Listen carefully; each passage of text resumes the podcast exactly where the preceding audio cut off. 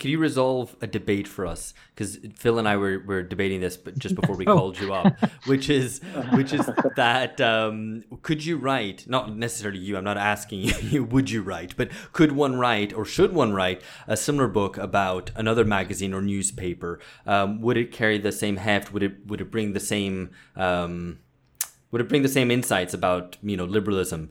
Uh, you know, if you wrote uh, the similar book about the New York Times or about the Guardian or the FT for that matter or the Spectator. Yeah, yeah. Um, I thought no. Phil thought yes, but uh, I'm, I'm interested what you're. Which uh, Phil? Which one did you? Because I'm curious about this. Which one did you think might might might do it? I think the New York Times for sure, and um, possibly the Guardian as well, if we're talking about liberalism. Yeah, there's a conference actually. The, the there's there they're having a, a, conference about about the history of the Guardian at uh, Goldsmiths or UCL somewhere UCL uh, called Liberalism Incorporated, um, um, and I'm going to go to the conference, so um, I can tell you what uh, you know. But I I was sort of like, what is this Liberalism Incorporated? I mean, this book's been written about The Economist, so yeah, I've had to think about this too. What would the story that I wanted to tell look like if told through the Guardian? I don't think it. I don't think the Guardian is nearly as central uh, uh, to to the history of liberalism, uh, but I think it is it would be a fascinating. You would you know learn something about a particular kind of strand of liberalism, and then in America, of course, the Times would be it would be incredible to write a book about the Times, which which is something you know I, in terms of in terms of trigger. You know, you said the Economist is triggering. It, of course, it is.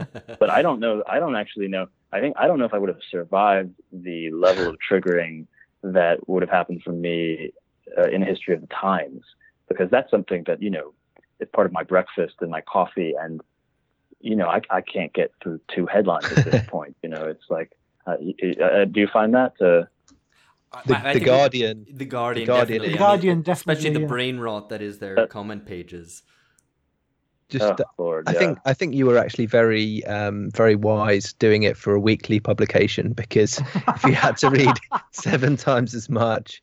Uh, I'm going to say I think also I mean for whatever it's worth I think um, I think actually the New York Times is a better newspaper just objectively than oh, the Guardian. Vastly, vastly, yes. It's not that it's not the quality. The thing about the Guardian is that the quality is so low as well yeah. as the fact that it like plays such a negative role in in British politics and ideas.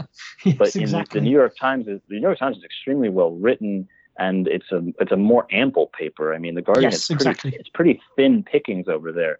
Yeah. But the thing about the Times is that it you know um, it so rigidly enforces this this this this particular vision of American empire. And I do sort of want to write something about this. If you guys have suggestions about how to go about it, I'd be I'd be into hearing about it. But the, the, the, the, you know the coverage of obviously RussiaGate and the impeachment trial is one thing, but then there's there's just this kind of uh, general way in which um, you know the duties and responsibilities of the of, of, of, of America as an imperial power are talked about in the Times, and of course of, mm. of course they're they're after they're after they're after Sanders, but I mean, the shamelessness of the times at its at its worst. I mean, they're asking Sanders if he uses Amazon Prime to try and catch him in a catch him out, or you yeah. know, or, or, or ask him where, whether he sends birthday cards or something. I mean, basically, it just makes him look good.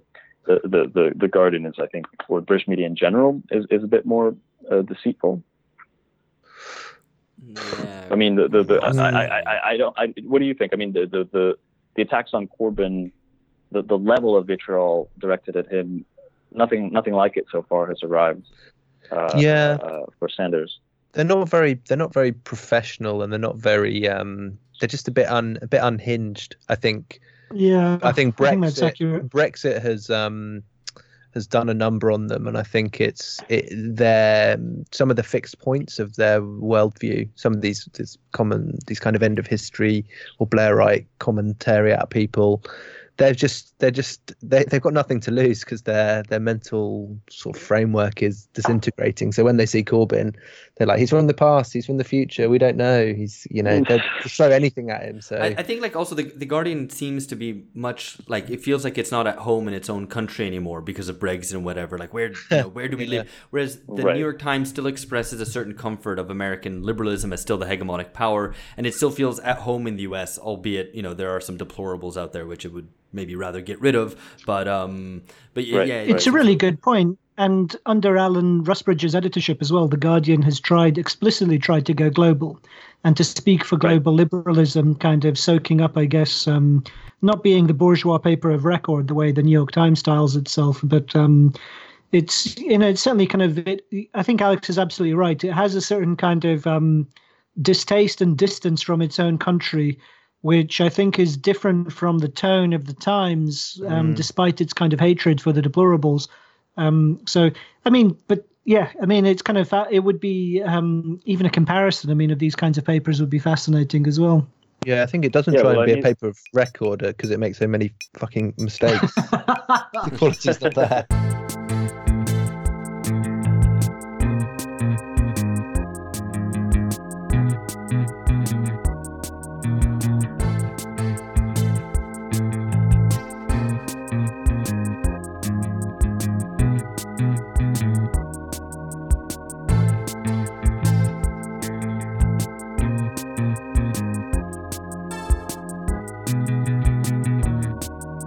All right, hello, welcome everybody to Aufhebunga Bunga, the global politics podcast at the end of the end of history. Today, we're very happy to welcome Alexander Zevin, who's a professor at the City University of New York, an editor at the New Left Review, and more importantly, the author of Liberalism at Large, a history of The Economist magazine, which I've hugely enjoyed reading thanks for having me on. So you've written this book, this history of the Economist, which is a which bills itself as a newspaper, even though most people would see it as a magazine, which, as most people will know, features almost exclusively unsigned articles from around the globe, uh, and which has been around for 175 years, defending, promoting laissez-faire liberalism. Uh, Marx famously described it, uh, as you mentioned in the book, as the, described the publication as the aristocracy of finance. I think it's like it's a bit of superb research, and it's laid out in such a way that the magazine really is able to speak for itself. Only occasionally are critics brought in, such as Marx, or do you make comments here and there illuminating certain contradictions? But it's more than just a book about a magazine, which you know follows the editorships as they shape the magazine, uh, going into the personal biographies of the various editors. But it does me a, a lot greater than that, which is uh, it's able to tell a story about actually existing liberalism, I think, which gives us a grounding of what that ideology is about, perhaps much better than examining the works of a specific philosopher or the actions of governments or parties, which would probably all be too temporally restricted or restricted to a certain geographical context. So, just to trail the uh, main themes before I bring you in, Alexander, so that our readers are aware, you start the book by asking how would liberals respond to the rise of democracy, the expansion of empire, the, and the ascendancy of finance, none of which figured in the core doctrine um, as liberalism was expounded in the 17th and 18th centuries. You end the book by, I guess, concluding that the dominant was always a liberalism whose lodestars were two the universal virtues of capital and, where they arose, the particular necessities of empire. The most enduring embodiment of the former was finance, the most important of the latter, Britain and then the United States. Other considerations had to be taken into account, among them, in due course, the will of the people. But where they conflicted, that will was not to stand in the way. So, very clearly uh, siding with finance and empire at the expense of democracy whenever was necessary.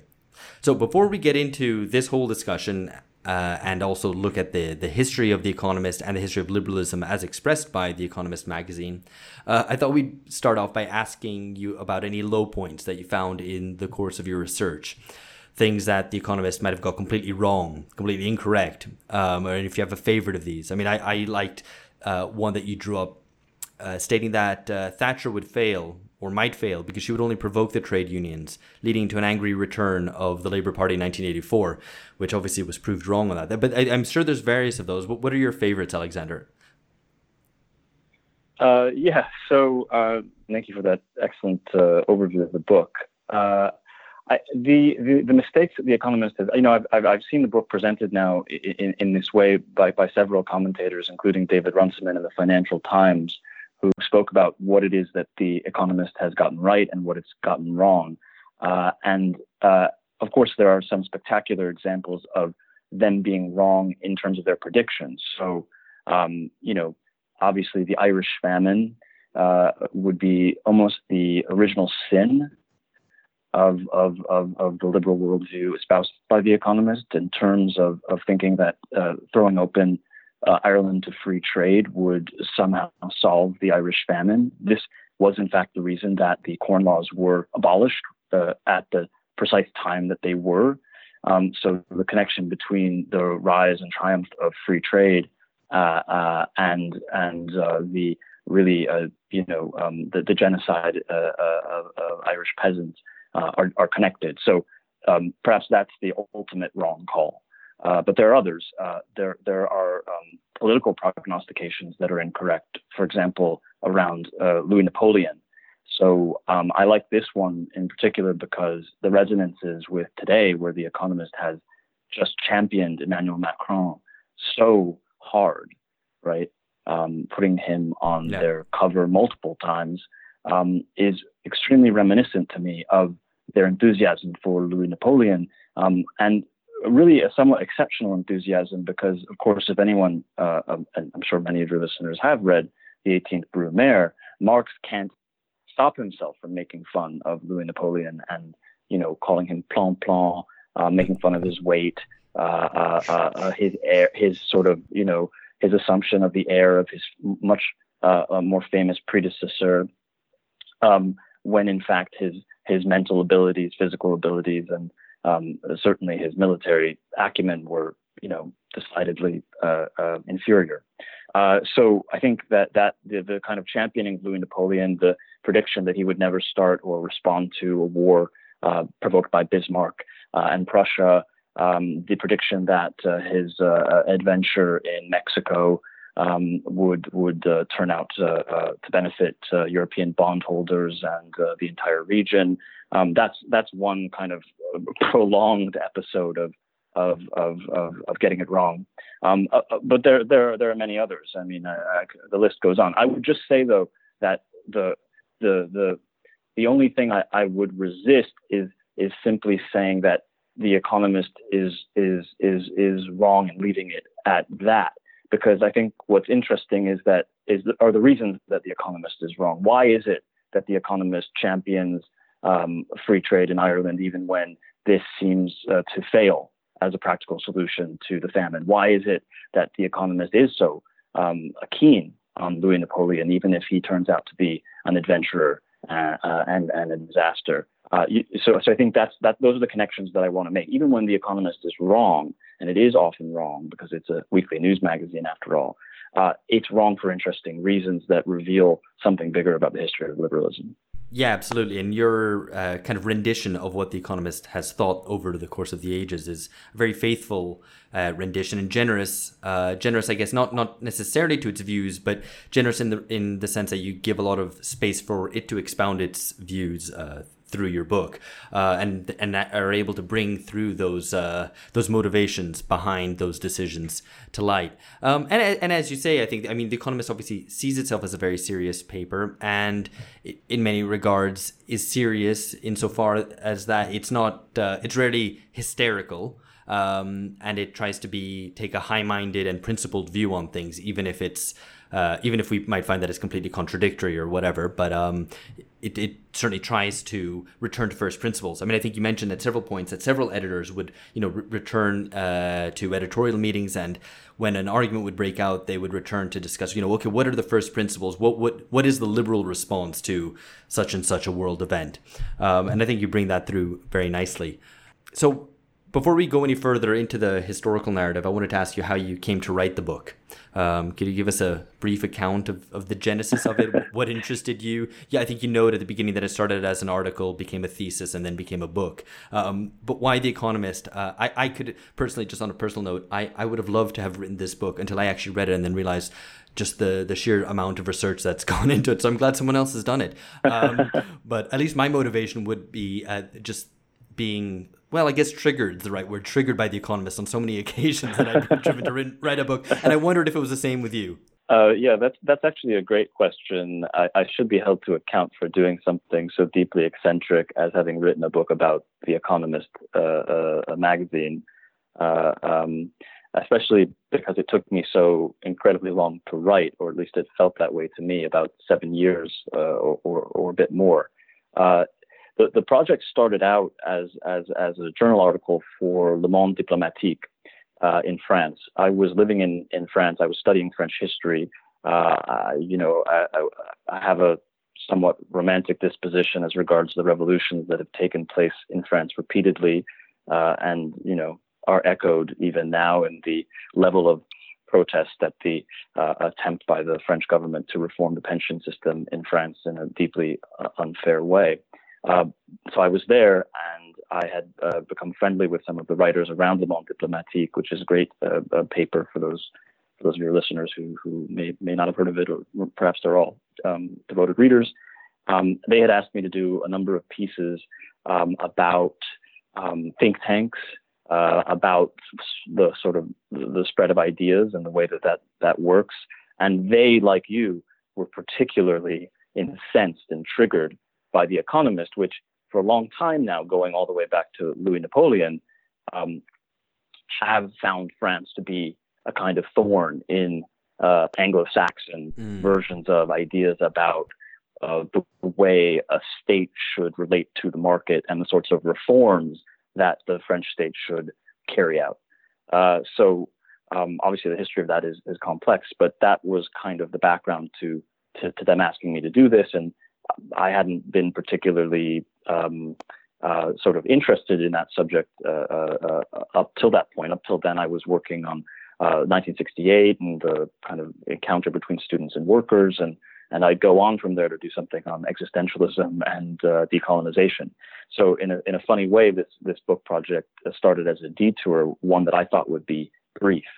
Um, but actually, as I as I started to work on it, it became clear to me um, not only how fascinatingly central The Economist and its editors have been at various key turning points in the story of liberalism, but also that the story had gone largely untold. Uh, there were all sorts of archives that no one had ever looked at um, to do with individual editors at Oxford and Cambridge, also some held at the uh, at the Hoover Institute at Stanford. Uh, uh, so it just became a kind of fascinating case of, mm-hmm. of, pulling at a string and realizing that that there was so much um, more there. And and it also dawned on me that through The Economist, I could do something that that did interest me a lot, which was to try and actually nail down a history of of liberalism uh, as a body of thought that that treated it as a coherent system since so much of what's been written about liberalism is, you know, um, kind of diffuse and incoherent. It, it, depends sort of on what it is that the individual political theorist wants or thinks liberalism should be. Uh, you know, it's so well, it's a bit yeah. of Kant and it's a little bit of Locke and you know, two two two two smidges of of Rawls or whatever it is. You know, this kind of weird potion that is generally always positive and and often very uncritical, but even more so is just kind of, um, you know, n- n- n- not well defined. So I thought that I could actually use The Economist to, to, to tell a story that would interest even people who may, uh, you know, who may be unable to get through a single issue of The Economist because they are so irritated by, uh, you know, uh, by it tonally or by its politics, uh, you know, uh, uh, you know, and if, and if you do like reading The Economist, and you know you have the sensation that the you know these these issues pile up and you never read them. You know, well, I've read 176 years of them, so you know I can catch you up. yeah, no. It, yeah, I think it, go, ahead. Yeah, no, it, I think it comes through really clearly that one of the things that I guess a project like this allows you to do is think about some of the distinct periods of liberalism, or at least liberalism in, in practice, as opposed to the history of liberal political thought, which is um, maybe something different entirely. Um, but yeah, to maybe sort of dig into that historical narrative a little bit. The, I mean, how would you describe this, the, the founding moment or the first um, phase in the history of The Economist? Um, sort of what what what provoked this the, this um, uh, publication into life, and what was the you know what were the situations at that time? Right. So you know, the, the, the, basically the, the situation, the, the, the word liberal travels, um, you know, kind of, it, it, it becomes a, a, a, a, way of describing one's politics in the aftermath of the Napoleonic Wars uh, uh, in Spain, in France. But in Britain, it takes on a, certain um, synthetic quality or synthesizing political and economic concepts of freedom. Uh, uh, and there's a reason that The Economist is founded in Britain and not, nowhere else. Uh, it's a unique moment. On the one hand, you have the triumph of the Anti-Corn Law League in the context of the Industrial Revolution, uh, and you have the defeat of the Chartist movement, what uh, Engels called the first proletarian party. So it's it's this kind of moment, if you like, in the 1840s, in which the Economist emerges to push the agenda, not just of the Anti Corn Law League, although James Wilson, its founder, is effective at getting the Anti Corn Law League to back his nascent publication, but the wider worldview of those who want to remove government from interference in the economy. Um, uh, and ma- it's important to know that Wilson uh, starts out as a hat manufacturer. Uh, uh he, he, is the son of a Scottish um, textile manufacturer. Uh, uh, and like many self made men, he inherits quite a lot of money from his father. Uh, he moves to London. He, he, he begins to, to, to, to, start, he starts his own factory with his brother. He soon begins to, to speculate in, in, in commodities like indigo, loses a lot of money, et cetera, et cetera. I mean, the story is interesting in itself, but he becomes interested in this kind of broader issue of, of, of, of, of, of free trade uh, and becomes politically active with the Anti-Corn Law League in fighting for mm. the repeal of the corn laws. And I, I could go into what those were a little bit, but this is the kind of um, context for that moment that the that the Economist is is, is founded.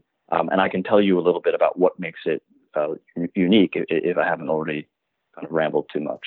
It, it that would be useful, I think. Yeah, yeah, definitely. I mean, just, just, quickly though, it sounds like this uh, speculator in Indigo. I mean, that that sounds like a sort of a tech firm that somebody would speculate in today.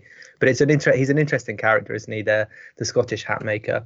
I think also um, the uh, corn laws as well. I think is you know that would be uh, uh, useful for um, just to ensure all our listeners are on the same page as well. Yeah, completely. Okay, so the corn laws. What is the Anti-Corn Law League? What are they fighting? They're fighting the corn laws. The corn laws are imposed in the aftermath of the Napoleonic Wars in 1815 to keep grain prices up in uh, in Britain because there's a there's a fear among the landowning class, which uh, of course dominates uh, British politics uh, uh, in Parliament, um, that uh, with the end of the war there will be a flood of cheap grain from from Europe. The value of their land and their profits will will will will tumble. So it's a it's a it's a classically protectionist measure and it um, uh, uh, becomes the object of, of, of a real campaign on the part of the rising middle class in Britain to to get rid of. Uh, uh, it's seen as a vestige of aristocratic privilege, of monopoly, uh, and it's everything that uh, a follower of Adam Smith would have opposed. So that's the the kind of uh, that's the struggle, uh, uh, isolated struggle of the of the Anti-Corn Law League and uh, the, the, the the free trade movement in Britain is to get rid of those of those corn laws. I mean, it's interesting also thinking about that period. Um, the way, I mean, firstly, as you've already mentioned, about the defeat of Chartism actually creating the space for a much more self-assertive liberalism in a way that wouldn't have happened in France. And uh, as you already discussed a little bit before that, you know, throughout the the middle part of the 19th century, The Economist regularly fulminates against France um, for representing perhaps not a not a fully complete liberalism in the way that had been achieved in Britain because of the progress of industry and the power of, um, of finance there as well. Um, I think one editor talks about the the infancy or the childishness of, of French finance uh, condescendingly. Mm. Um, but it, interestingly, I think, and, and here you start to maybe to bring in the way that the Economist treats the state and state intervention in uh, in the uh, in the economy. Um, you mentioned Herbert Spencer, um, who, for listeners, I mean, he popularized you know the uh, social Darwinistic ideas. Um, survival of the fittest. That's what I was looking for, the survival of the fittest.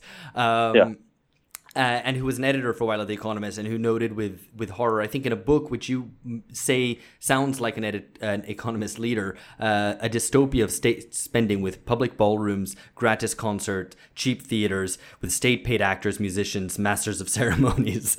Um, as if that's the that's the grandest dystopia that he could uh, possibly imagine. So maybe you could tell us a little bit about yeah, yeah. how the Economist saw the state in these uh, these early periods.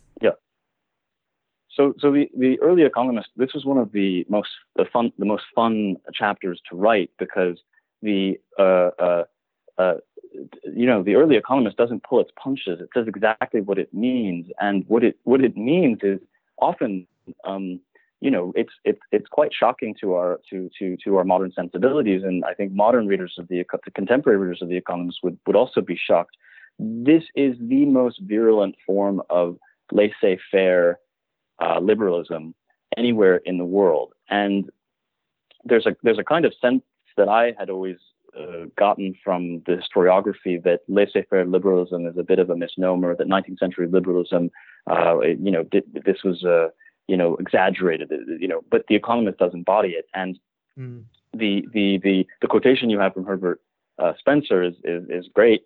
Uh, and one of the th- even though Spencer is uh, uh, far better known than Wilson, it, it's arguably uh, uh, uh, Wilson that influences Spencer, and it's, it's, Spencer's time working at the early Economist that that pushes him to articulate um, his particular form of, of, of social Darwinism um, based on the kind of uh, a sense that the Victorian order of of, of laissez-faire is, is a bit like the animal kingdom and will produce the best outcomes if you let everyone sort of go at each other and tooth and claw. Uh, uh, I, I, mean, there there are a number of examples I could give you of, of, of, the way in which the economist opposes state intervention in the economy. Some of them I've already mentioned, um, the Irish famine being the kind of uh, uh um, uh, absolutely central case where the economist opposes any form of state loan to to uh, to buy grain to alleviate suffering in Ireland, any form of state intervention when it, it uh, whether it be a soup kitchen or the building of roads, uh, i.e., outdoor relief.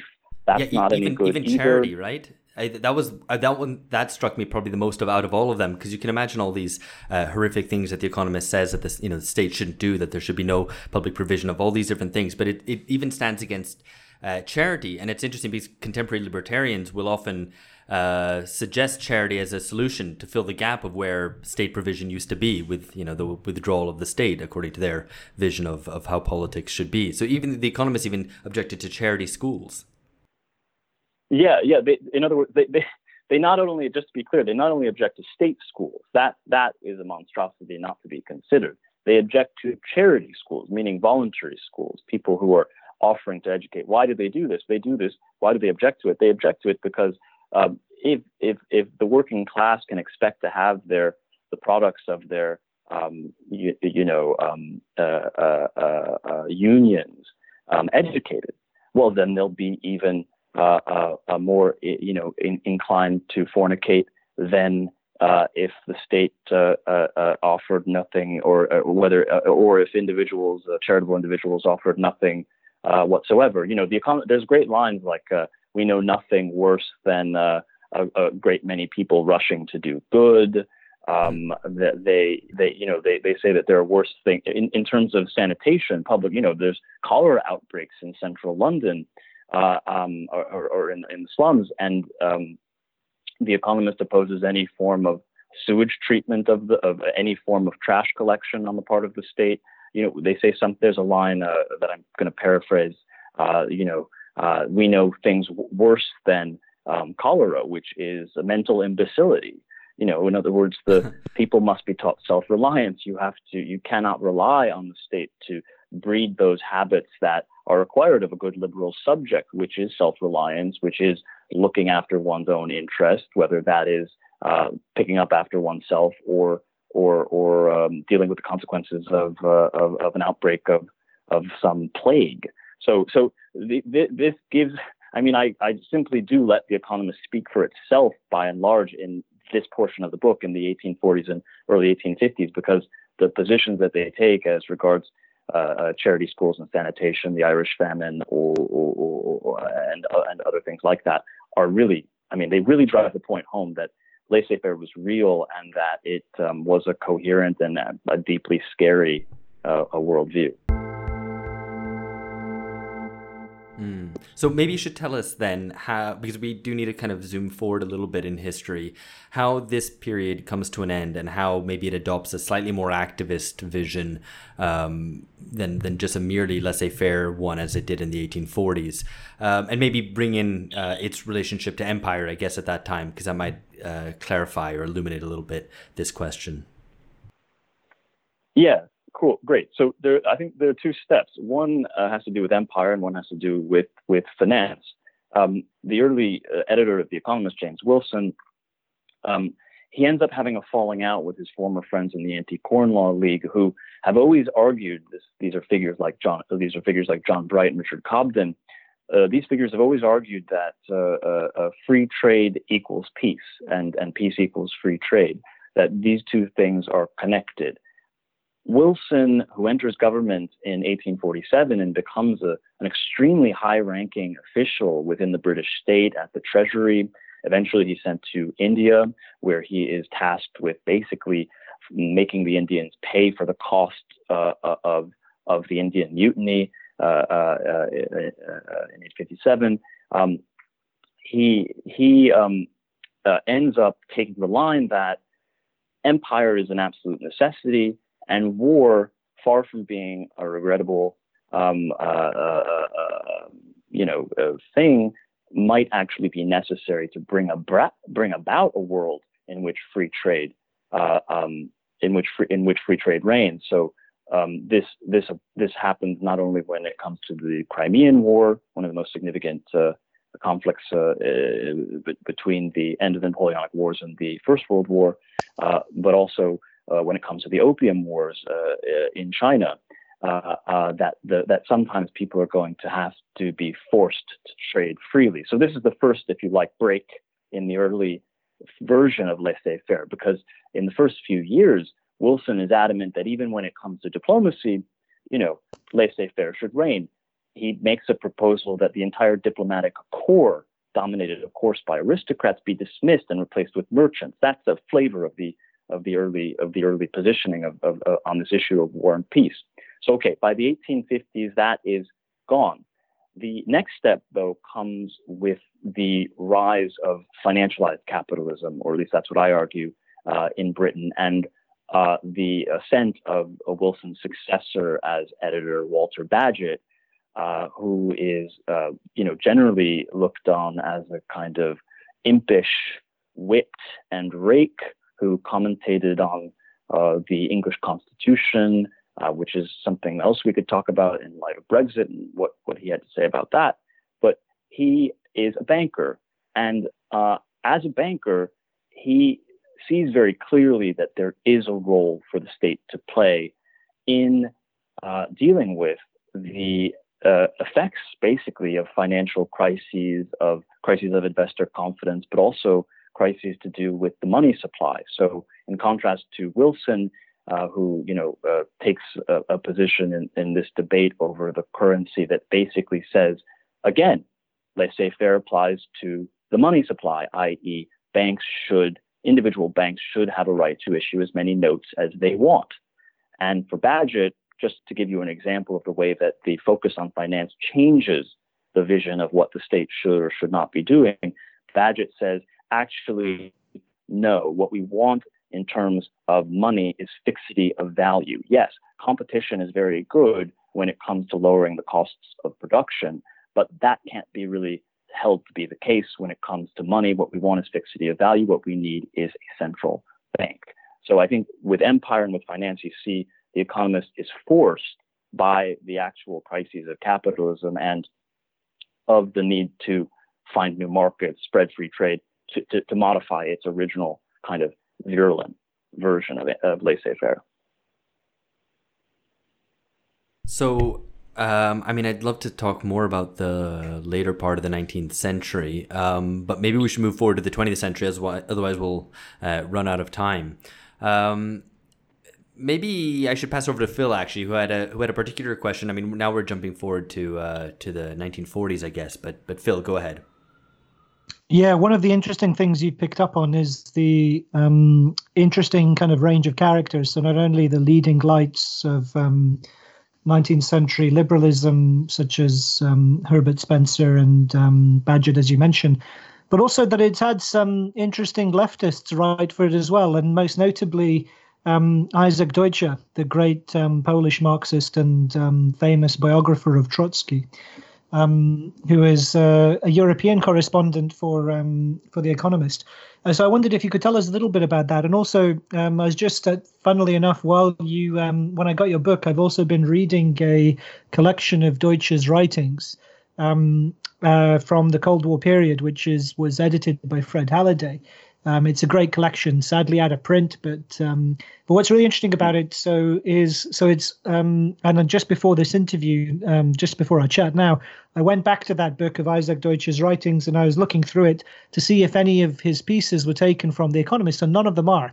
So they're all um, syn- they're all extracts from syndicated columns that he wrote for other newspapers and magazines all over the world, and but I mean it's remarkable, like absolutely scintillating analysis which frequently kind of turns the conventional Cold War um, narrative on its head in particular contexts. So I wondered if you could talk a little bit about Isaac Deutscher, but also I was wondering if there is, um, you know, like a kind of a readily accessible archive, a easy way to access um, the stuff that he wrote for The Economist, because I'm sure it would be fantastic.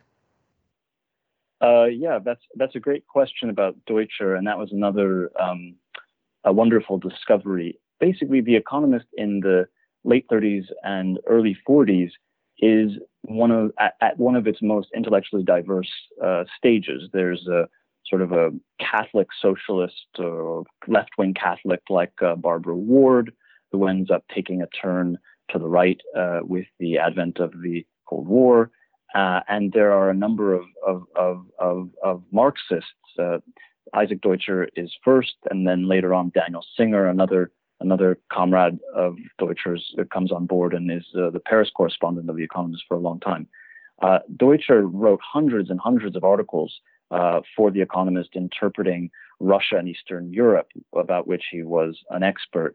Uh, and, uh, you know, along with um, E.H. Carr at the Times, I think both the presence of both E.H. Carr at the time, who also obviously wrote about Russia promoted an alliance between a permanent alliance between Britain and the Soviet Union, and then uh, uh, Deutscher at The Economist, we see a moment quickly close uh, with with the end of the Second World War, um, but uh, a window into a, a, a more ideologically um, uh, diverse uh, um, presence within these kind of voices of the um, British ruling class um, and these kind of tribunes of of, of capital. Is um, there in, in, um, is there an edited collection to be made out of uh, Deutscher's so, writings for The Economist?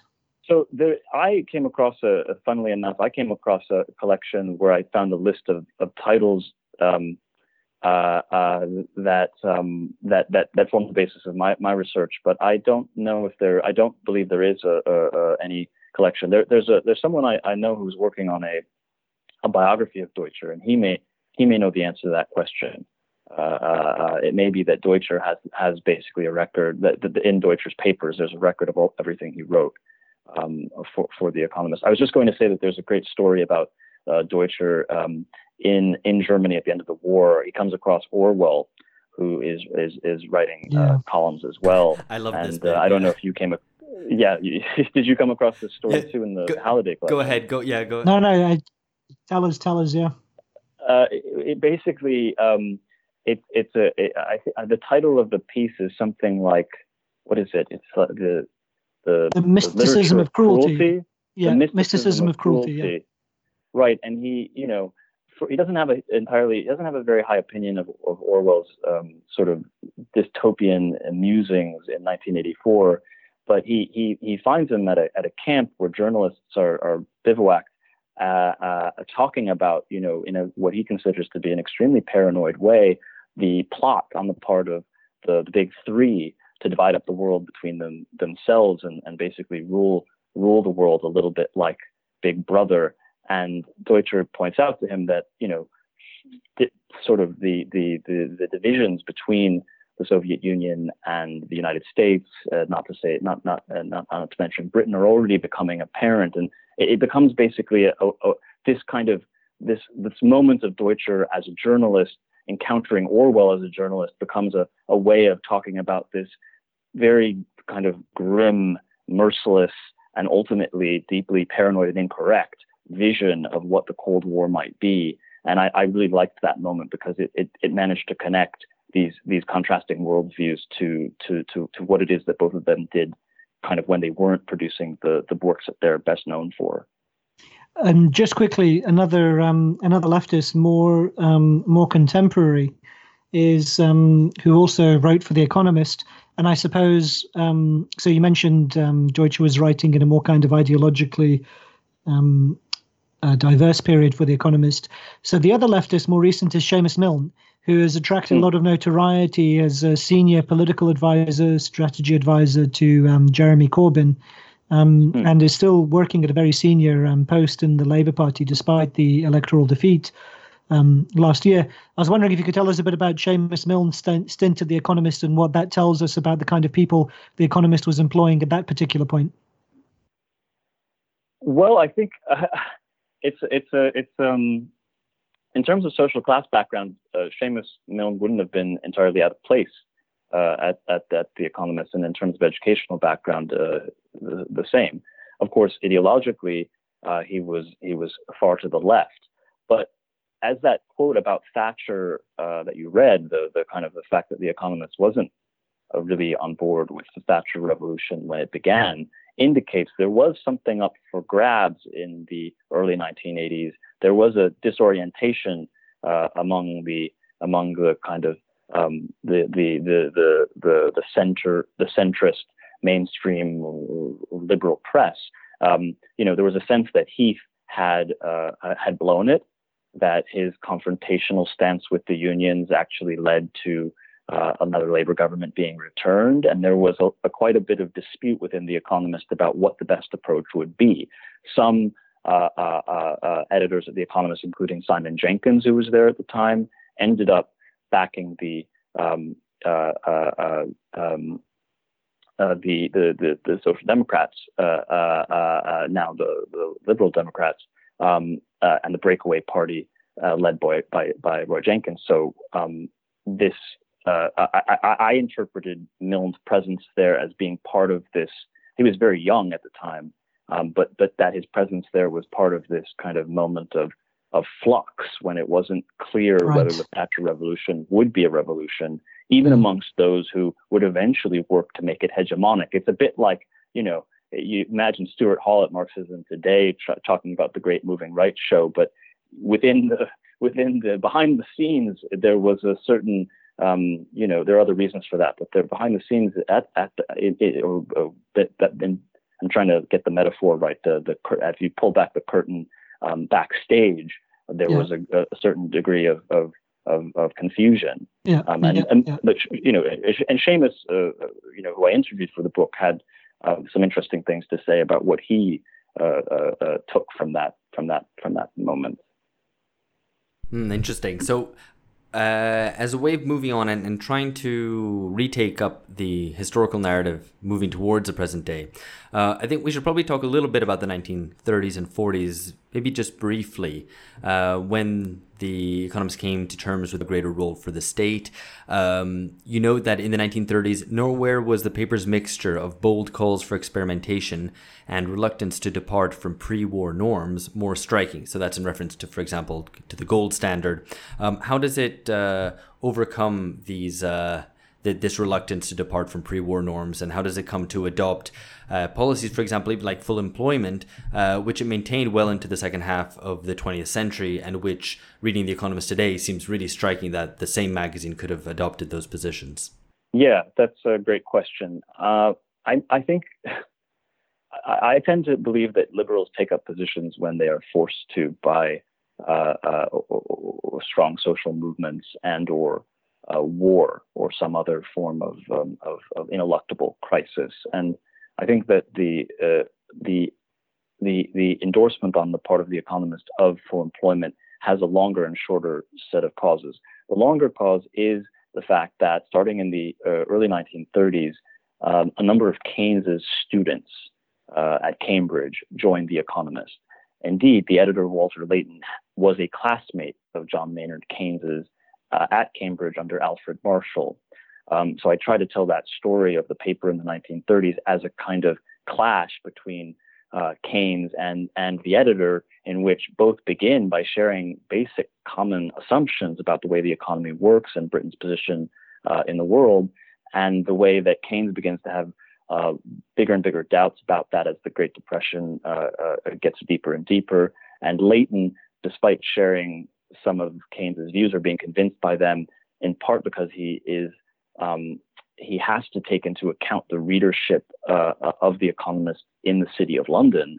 Uh, is constrained in terms of what he can actually endorse, in terms of uh, where he can go, how far he can stray in terms of macroeconomic uh, unorthodoxy. So, so that's kind of one of the longer term causes is Keynesian Keynesian influence on the paper via, via his students.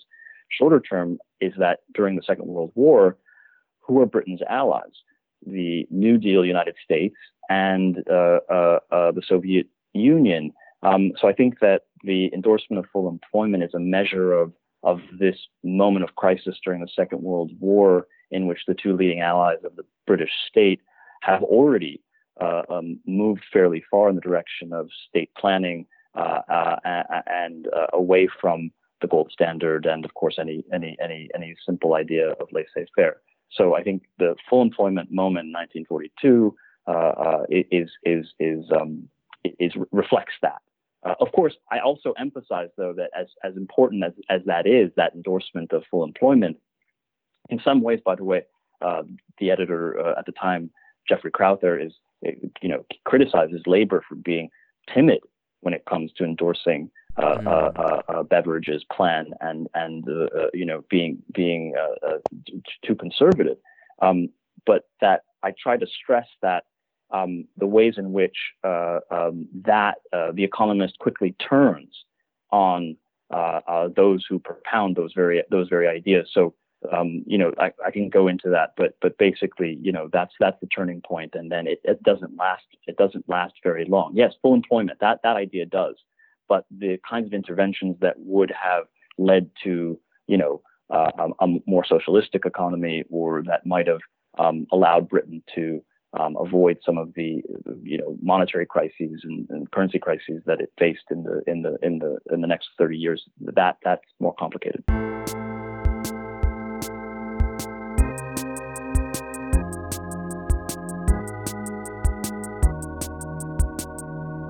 So, listeners can probably imagine what uh, the economist's position was over the course of the 70s into the 80s uh, with Thatcher and Reagan, and, and perhaps and before that, uh, its response to what was going on in Chile in the early 1970s, uh, Pinochet, and so on.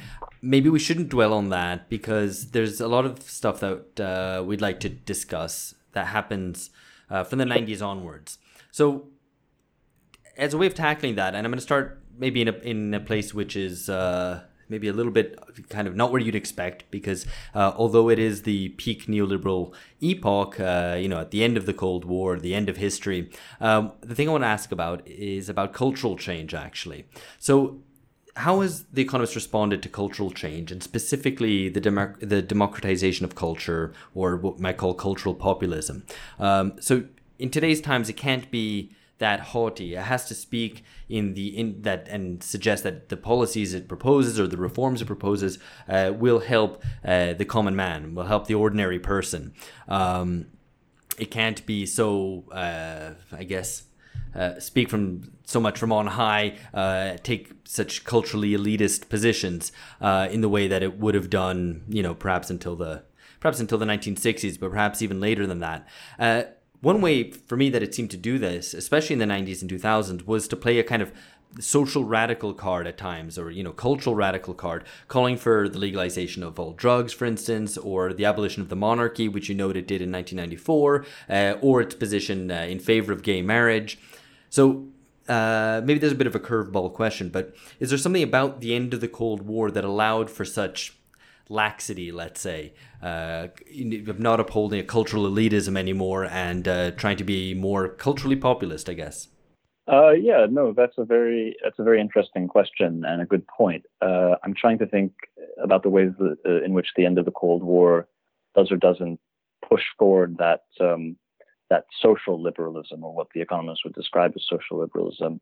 Uh, certainly, it coincides with it. The economists in the 1940s to, to 1980s uh, does not take a particularly socially liberal, or what we would call socially liberal line and it's true that that that it's positioned, especially in the United States, and I think this has something to do with it too.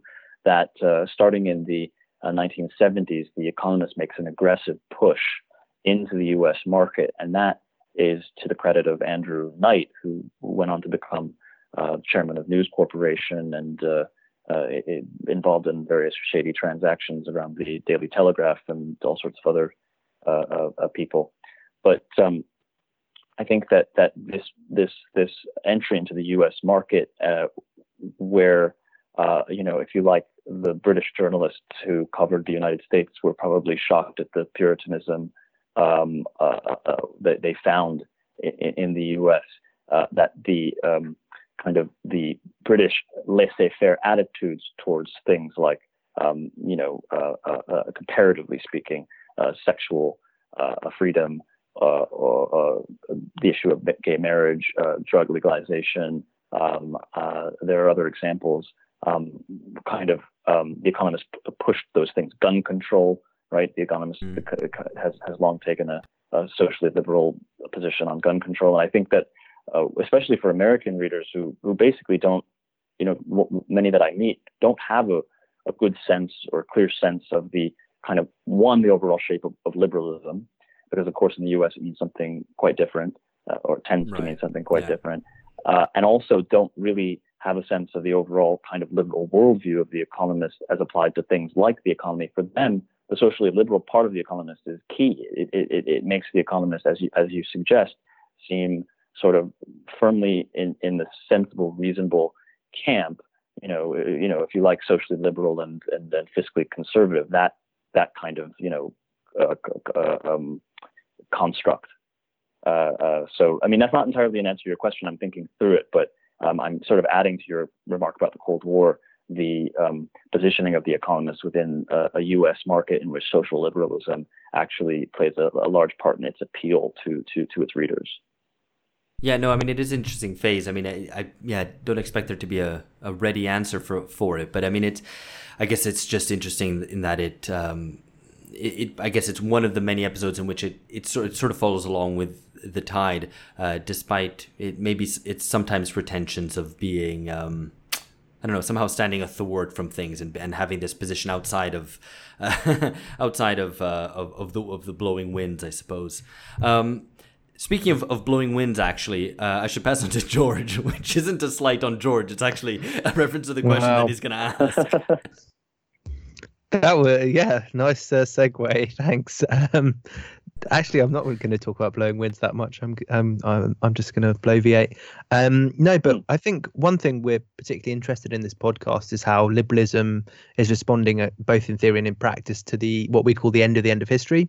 So back in episode 44, I'm sure listeners will uh, know we identified neoliberal order breakdown syndrome, which we defined as the inability on the part of the liberal establishment to accept, explain, or respond to political change, and especially Brexit and Trump. And I think your book touches on a lot of related themes. And one question that I have is whether you think um, The Economist as, as a whole, which has, as we mentioned before, these unsigned and often very strident, arrogant, even missives written from this very godlike position of omniscience, um, whether it's become less self confident since the 2008 financial crisis.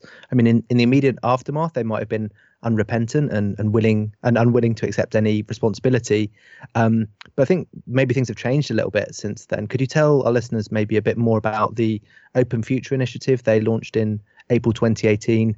I mean, is it a sign that The Economist has become less self-confident, less less sure of um, of its position, or am I reading too much into it? No, I think it, I think it depends. Uh, yes, uh, openness, much much celebrated by, by by liberals who no longer want to talk about uh, uh capitalism. Um, uh, also has the virtue of making anyone who opposes openness seem like a total lunatic. Uh, I guess because who who wants to live in a completely closed society? Um, at any rate, yeah, The Economist, uh, under its current editors, Zanny Minton Beddoes, has uh, uh, um, very much engaged with, and this is in contrast to her predecessor, John Micklethwait, uh, with sort of developments um, on the left and the right, um, and has sort of taken up the mantle of liberalism or retaken it up um, in, in, what would seem like a slightly, you know, self um, interrogative way. Um, one of those initiatives is the Open Futures Initiative um, inviting speakers, uh, uh, you know, outside of the kind of uh, canon of liberal, acceptable liberal thinkers. Um, Beddoes interviewed uh, Steve Bannon.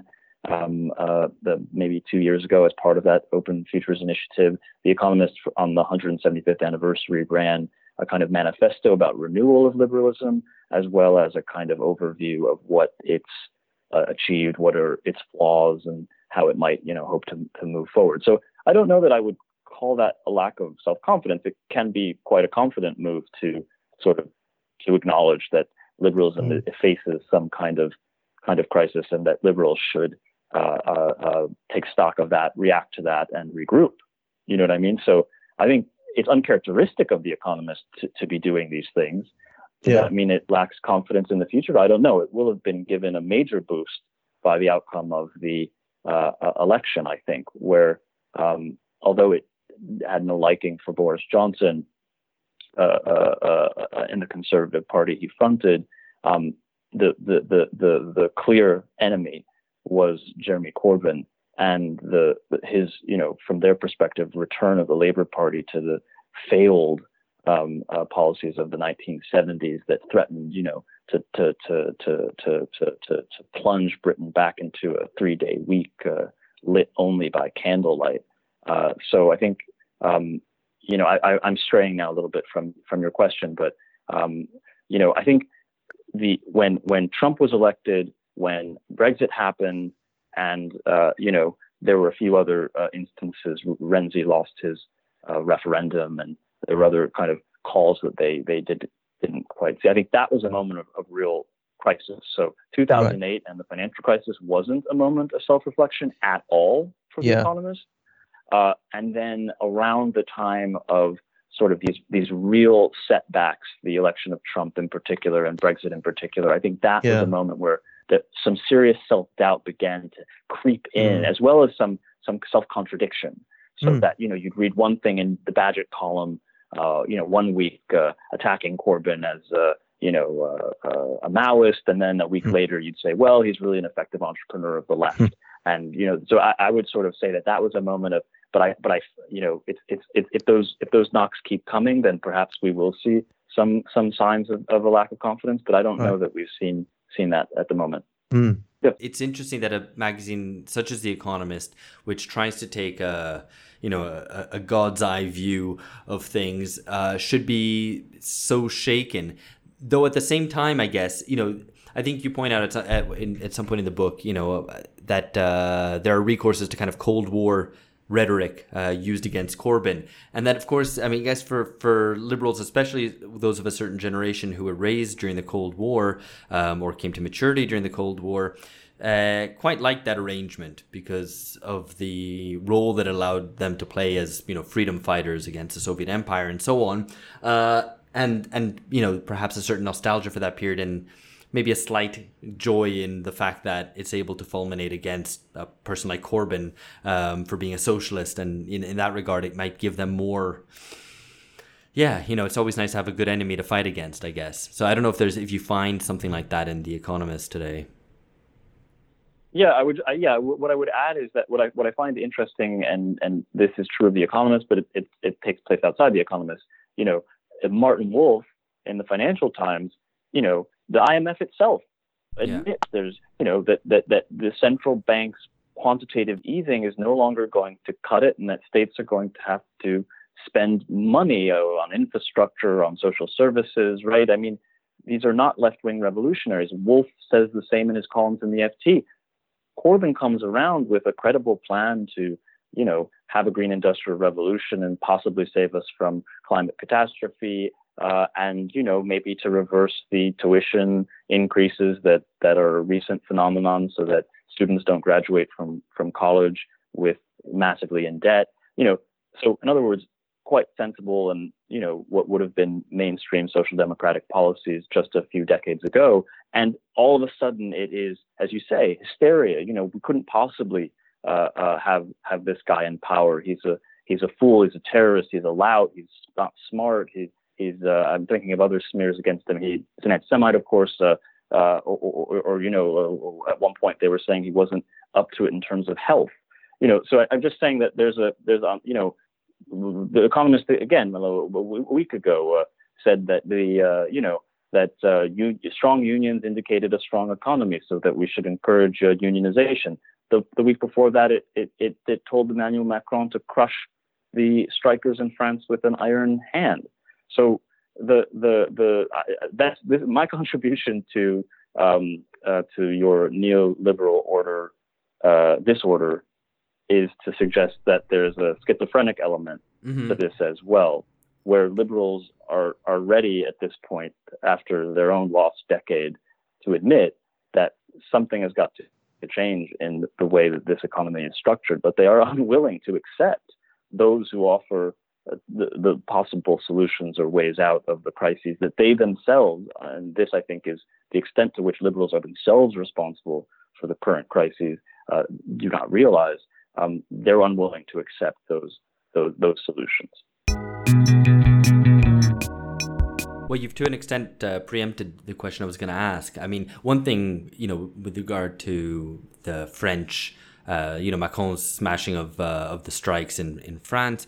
You know, there's always a long tradition of the economist of what's being what's good for the goose isn't good for the gander. Of course, uh, what it preaches abroad, some whatever authoritarian solutions necessary to guarantee free trade or free markets uh, are often measures which wouldn't be acceptable uh, in Britain for it.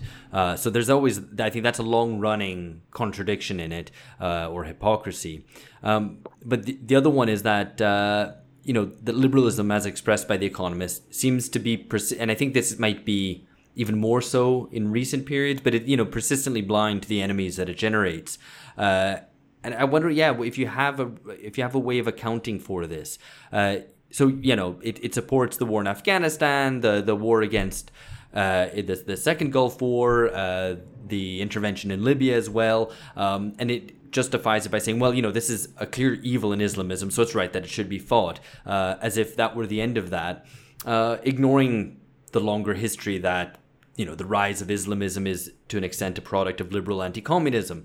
Uh, and, and, and the way it's so persistently blind to, to these uh, historical developments and the ways in which its own previous actions or recommendations come to blow up in its face, um, justifying further war. um, but yeah, I mean, do, do you have yeah. a, a, an explanation for why for this blindness?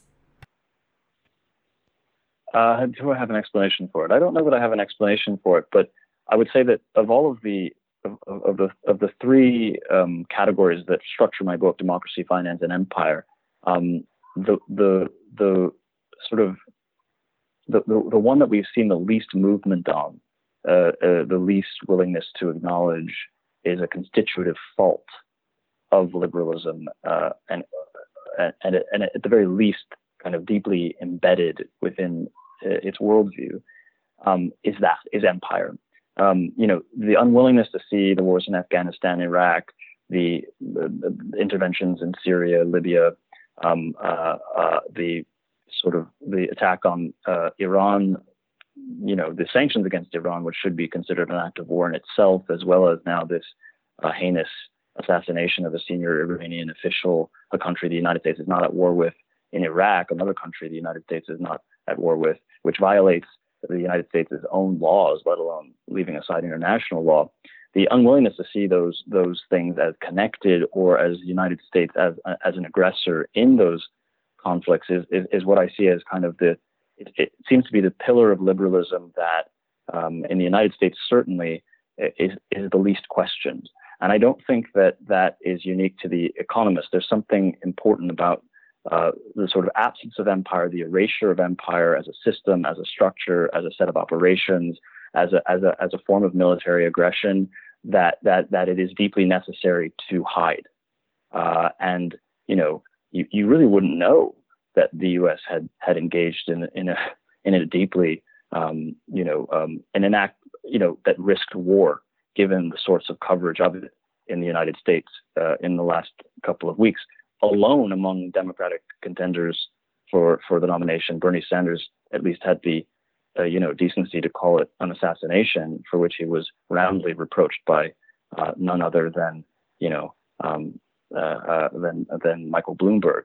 Uh, so you know I, I, would kind of zoom out and say that that um, liberals have have an interest in not seeing or understanding empire as as as a structure but but merely evaluating each act of imperial intervention abroad on a discrete case by case basis, which may be required because, you know, uh, uh, for on grounds of human rights or or or or, or to protect, uh, you know, a minority community, uh, uh, or for, for for for another reason that that kind of fits more neatly with um, some rather precious a, a, liberal value. Mm.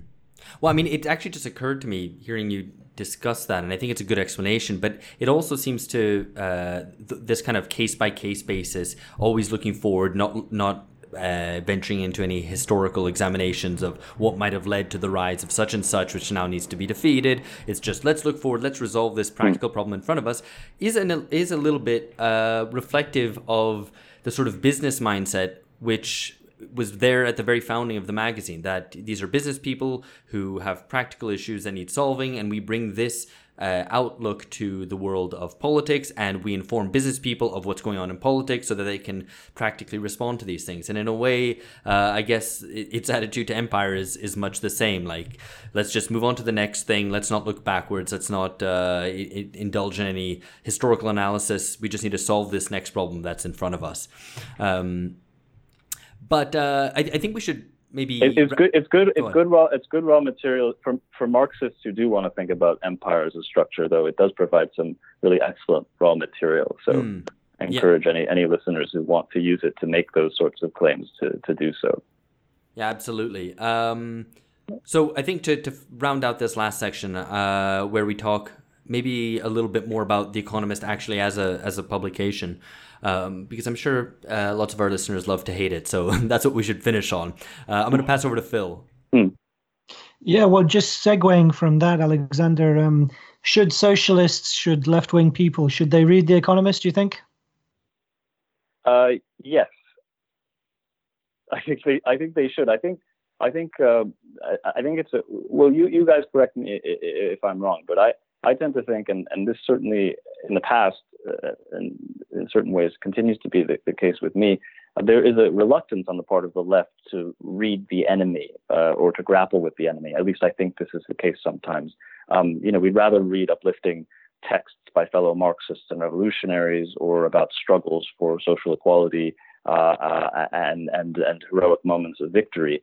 But there's a case for, you know, in a Benjaminian way, uh, looking very hard at, at, at, at, at our own moments of defeat uh, as well as um, what uh, what our what our enemies or what um, what those who, who who maybe hold the reins of power uh, think and do. And so I kind of think that uh, reading The Economist, um, you know, is is is very useful to to to sort of um, you know to, to be able to do that. And of course.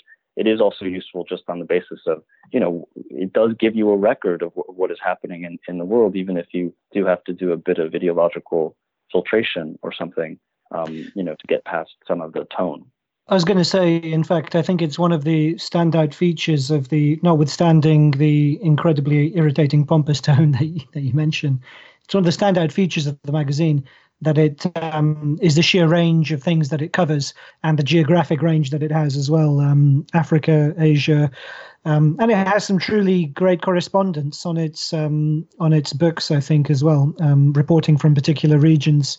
Um, so all of those are good things, I think. And a yeah, lot of a lot of diagrams, a lot of infographics. Yeah, they could so, as well. Yeah. But, yeah, so totally. I these, that's I completely agree. That that, that that's part of the the story. Yeah. Um, the so I guess um, the next question is what is next for the Economist after um, uh, you've got like a 500 page book looking in um, uh, great detail at the history, and I wonder if that puts you in a position to um, do a little bit of forecasting for us. So you say um, more than half the readers are from North America at this point, linking to your point about the aggressive market expansion into North America. And apparently, at some point, more than 20% claimed ownership of a cellar of vintage wines, which um, is a great way to characterize a particular demographic. Um, so, uh, could you tell us a bit about what you think is next for The Economist? Well, wine caves have also really been in the news lately too, so it's, right. it's, uh, it's good you mentioned that. I wonder um, what percentage are uh, owners of wine caves, not just cellars, but yeah, whole caves. I'm speaking to you from a wine cave, actually. That's why the reception is not good. Um, I haven't drunk any of it though, uh, any of the wine. Anyway, um, so what is what is next for the Economist? Well, I mean, some clues are provided by um, by what the Economist is is, doing to, to, to market the paper.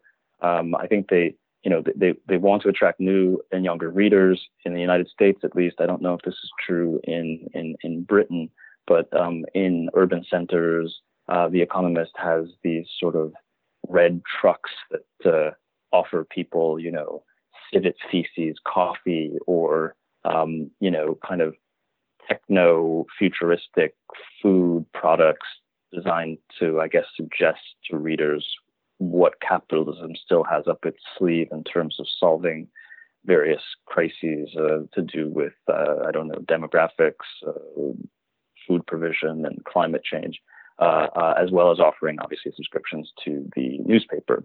Uh, I think that they've also made a hugely aggressive push into social media, on Snapchat, on uh, you know, on Facebook and uh, are looking to win new and younger readers as well as um, readers who skew less towards the male side of, of things because because economist readers have, have, have tended to be majoritarily male.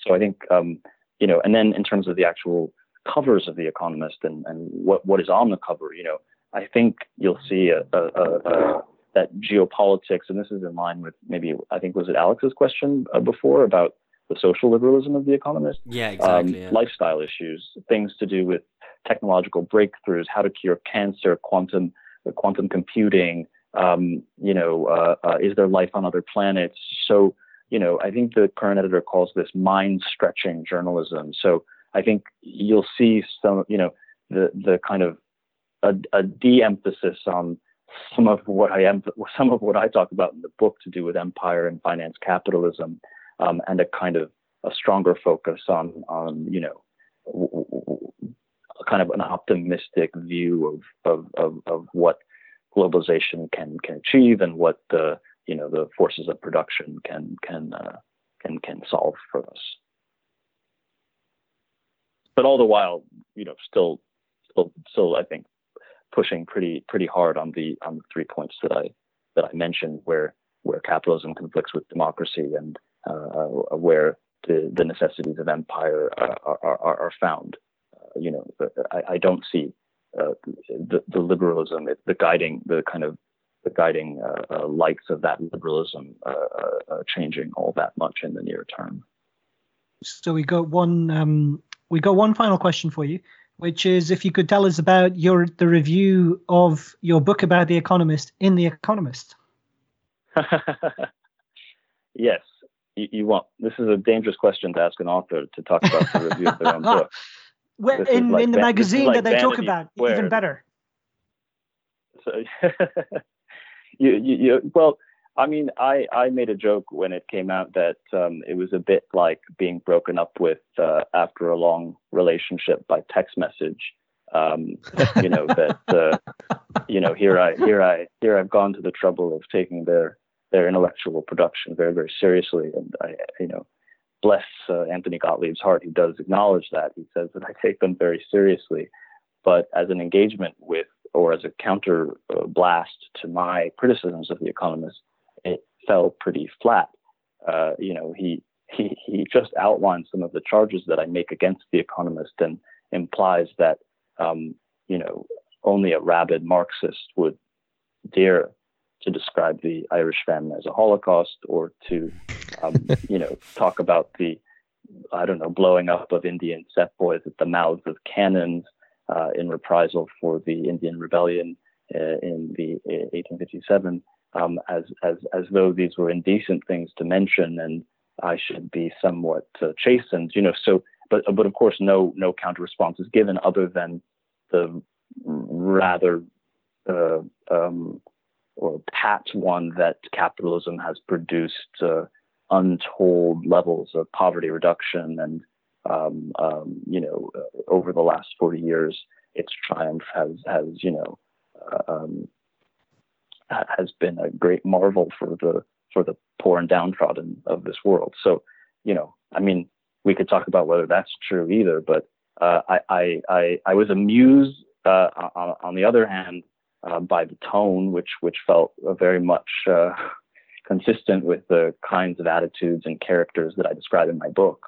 Um, but you know, I, I thought that the intellectual force of it was a bit blunted. But then I would say that. Is it true that you're a rabid Marxist? um, I, my appearance, I think my appearance on this podcast is not going to do anything to dispel that notion. That's what we like to hear. All right, Alexander, that's uh, been yeah. that's been great talking to you. Um, it's a fascinating book. I would encourage readers to to buy it and to read it. It's Liberalism at Large: The World According to the Economist by Alexander Zevin. It's out now on Verso. It's a relatively hefty book, but just to assuage listeners, a good quarter of it is footnotes and bibliography, as befits such a well-researched book. And even if you don't read it from cover to cover uh, in one straight read, it's actually a great book to dip into, and I know I'll be referring back to it, looking for what the Economist's position was on India in the 1940s, or Chile in the 1970s, or what its exact position was on the Iraq War. Uh, it's a brilliant book. Thank you so much. All right, that's it for Aufhebunga Bunga this week. Coming up over the next couple of weeks, we've got discussions on the future of environmentalism, the Oscars, music at the end of the end of history, the relevance of J.G. Ballard, and the idea and myth of Singapore. All that to come. If you're interested in having access to all of that, you need to sign up at Patreon. It's patreon.com slash bungacast. That's it for now. Catch you later. Bye bye.